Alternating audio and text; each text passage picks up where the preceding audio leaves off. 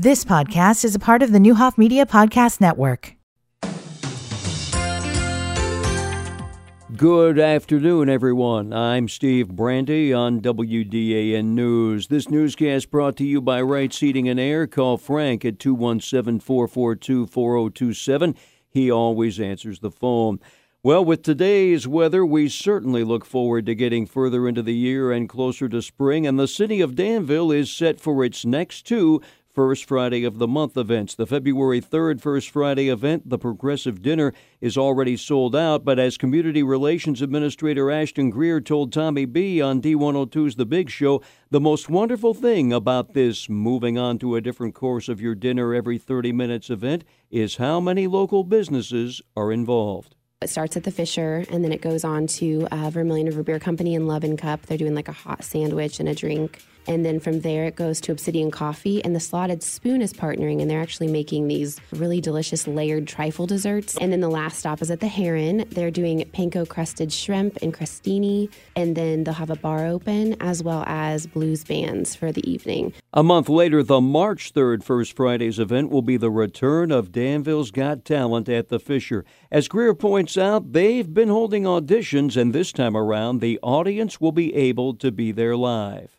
Last year we had a live stream. It got like 15,000 views though on the live stream. That was mm-hmm. kind of amazing. I think people all over were watching it. But this year, no, it's in person. We'll be selling tickets. They're just $5 a person through the Fisher box office. They're not for sale yet, but they will be online. You can also buy them at the door. To hear Tommy B's entire interview with Ashton Greer, where they also talked about texting City of Danville to 91816 to receive important city information via text, just go to VermilionCountyFirst.com, click on the podcast section, and go to The Big Show.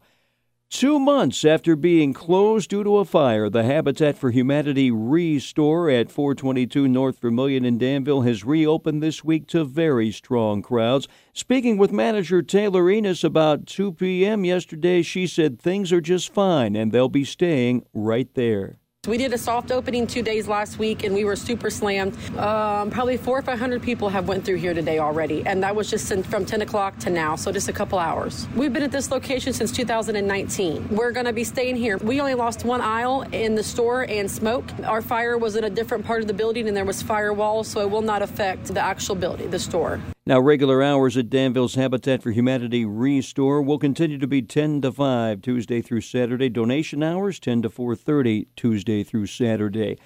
Well, winter is in full swing, no kidding, and deer are out rummaging for food. While it may be hard to see them starving, experts are warning people to not feed the deer. Deer feeding banned in Illinois because it spreads chronic wasting disease even though they have good intentions, it's never a good idea to feed deer in the wild.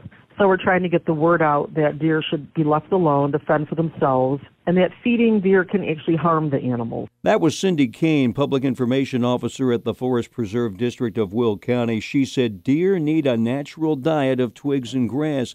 Feeding them hurts their ability to survive naturally in the wild.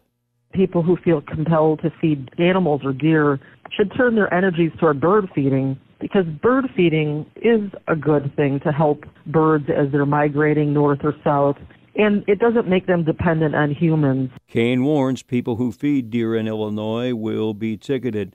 A large bill Illinois' governor signed includes a measure that has led one Illinois law enforcement group to speak out against it. House Bill 240 would change the 20 day requirement to transfer criminal defendants deemed unfit to stand trial to Illinois Department of Human Services facilities to 60 days and protects the state from future legal action over failure to place an inmate in proper care. State Senator Steve McClure said large bills like House Bill 240 usually include unfavorable provisions such as this one.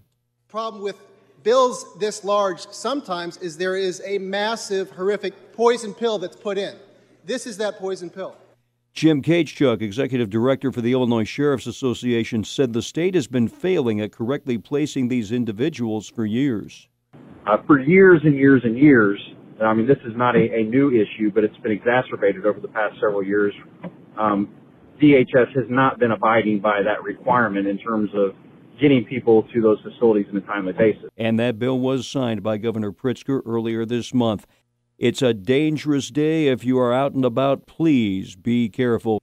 From the Vermilion County First.com news studios, I'm Steve Brandy. You've been listening to the Neuhoff Media Podcast Network. For more, visit neuhoffmedia.com.